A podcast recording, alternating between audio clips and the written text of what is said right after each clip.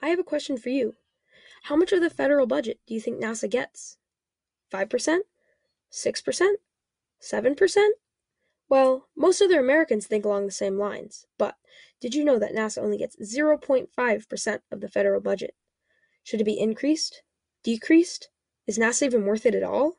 Hi, I'm Lucas Orsolak. I go to Pinewood School in Los Altos, California, and I'm going to answer those questions and more and show you why NASA is so beneficial to us on Earth.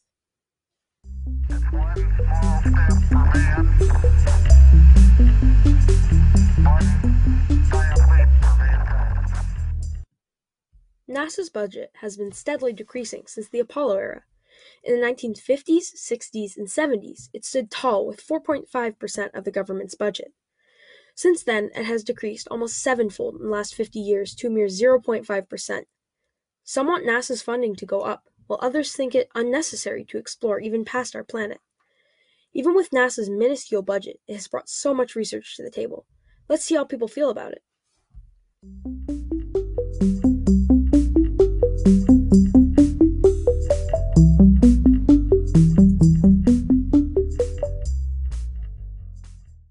So, overall, what do you think about NASA in general? Like space travel, inventions, anything?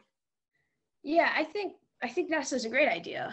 You know, let's say something happens to Earth, we have a potential like safe haven, so we can you know be safe.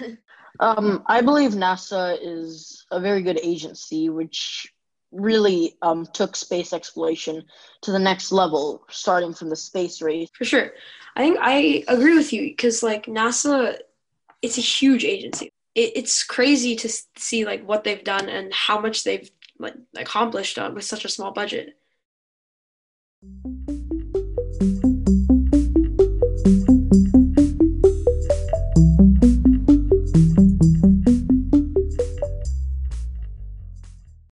Regardless if you think NASA gets far too much money or way too little, everyone must see that NASA has created many inventions that benefit everyone around the world.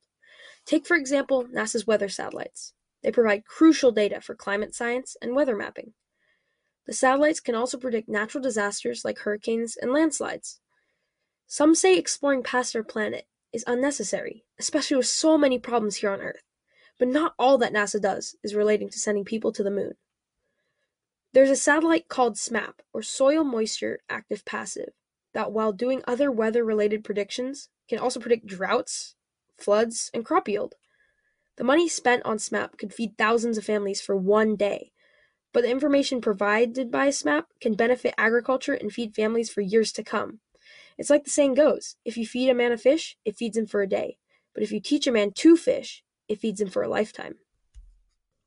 NASA is also working to protect us.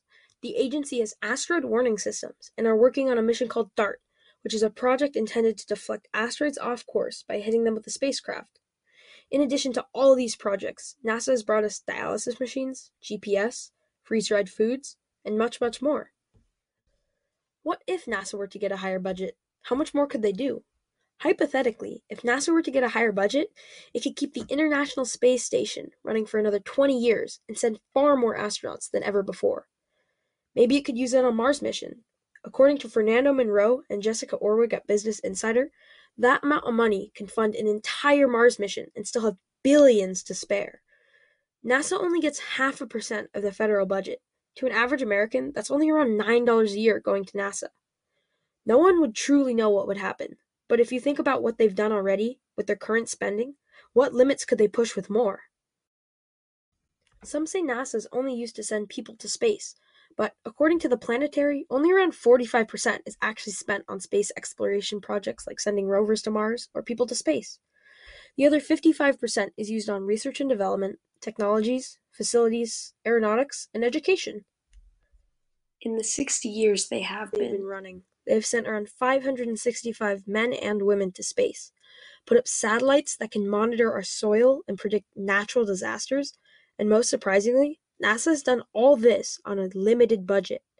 So much with so little. Who knows what they could do next? I'm Lucas Orslack. Thank you for listening.